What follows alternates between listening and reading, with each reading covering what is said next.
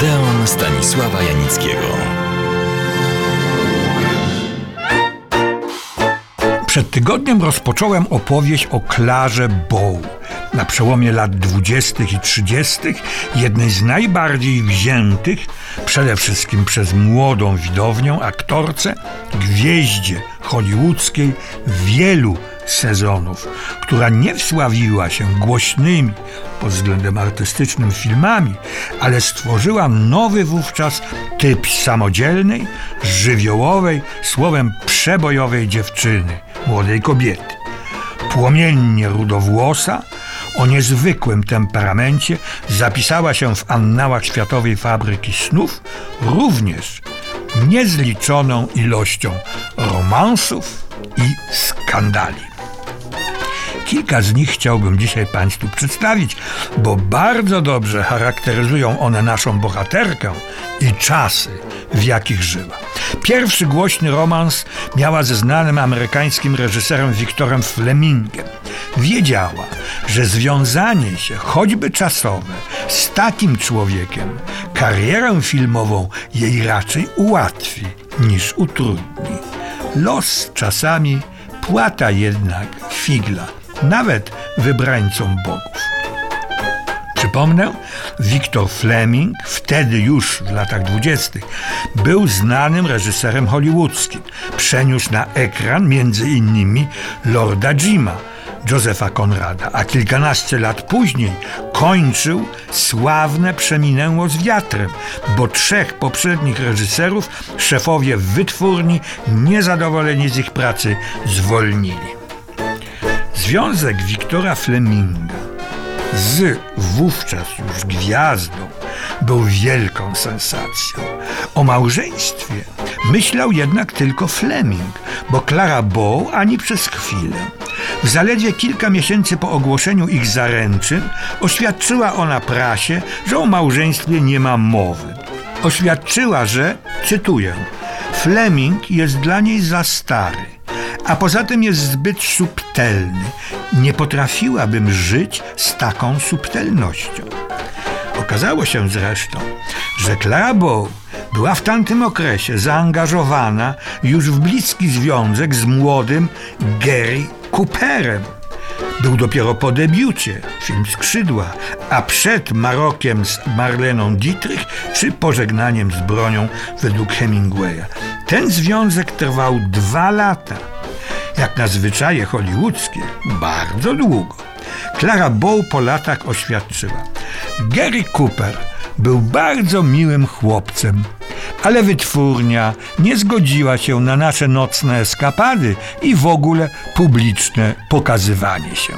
To jest Odeon Stanisława Janickiego w RMF Classic. Bosowie wytwórni nie przywiązywali zbyt wielkiej wagi do romansów Clary Bow, bo kończyły się one szybko i bez szkody dla gwiazdorskiego biznesu. Czasami jednak się przeliczali.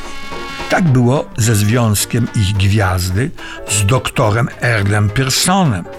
Bohaterowie romansu spotkali się, kiedy ona przebywała przez pewien czas w szpitalu, w którym on pracował. Pan doktor, podobnie jak wielu innych, zakochał się od pierwszego wejrzenia w rudowłosej piękności. Dosłownie codziennie bombardował ją telegramami i czułymi listami, w których nieustannie i gwałtownie wyznawał jej swą miłość. Nic by w tym nie było dziwnego, gdyby nagle nie okazało się, że doktor Pearson jest żonaty, a żona nie należała do tych, które łatwo oddają swą własność w cudze ręce. Nie bez przyczyny używam tego ekonomiczno-prawnego określenia, bo rozpoczęła się wieloletnia walka na noże, która toczyła się wokół spraw finansowych. Kolejne rozprawy, kłótnie, raczej wyłącznie biegłych w takich sprawach prawników, ciągnęły się bez końca i by się jeszcze dłużej ciągnęły, gdyby nie pojawił się w pokiełbaszonym, zwariowanym życiu Clary Bow ktoś, kto zapewnił jej wreszcie stabilizację, spokój, oderwanie od plotkarskiego i chorego świata Hollywoodu z jego prasową otoczką.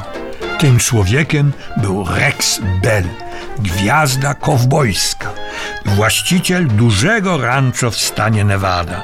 Wszystko wskazywało na to, że teraz nastąpi cichy, spokojny, bezkonfliktowy okres życia Clary Bow.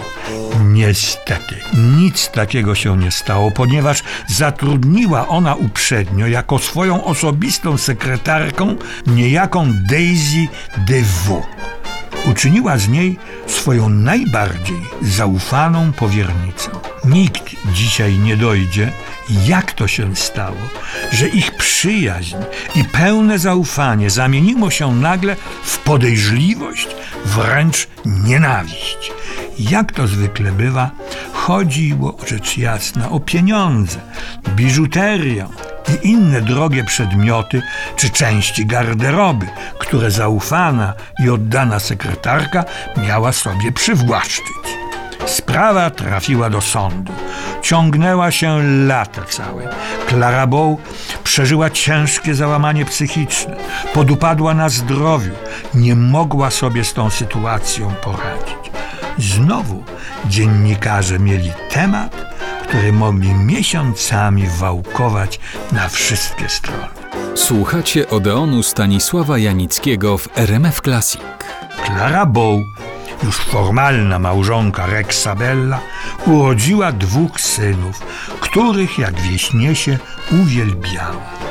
Ostatnim filmem, w którym wystąpiła, był Hopla z 1933 roku.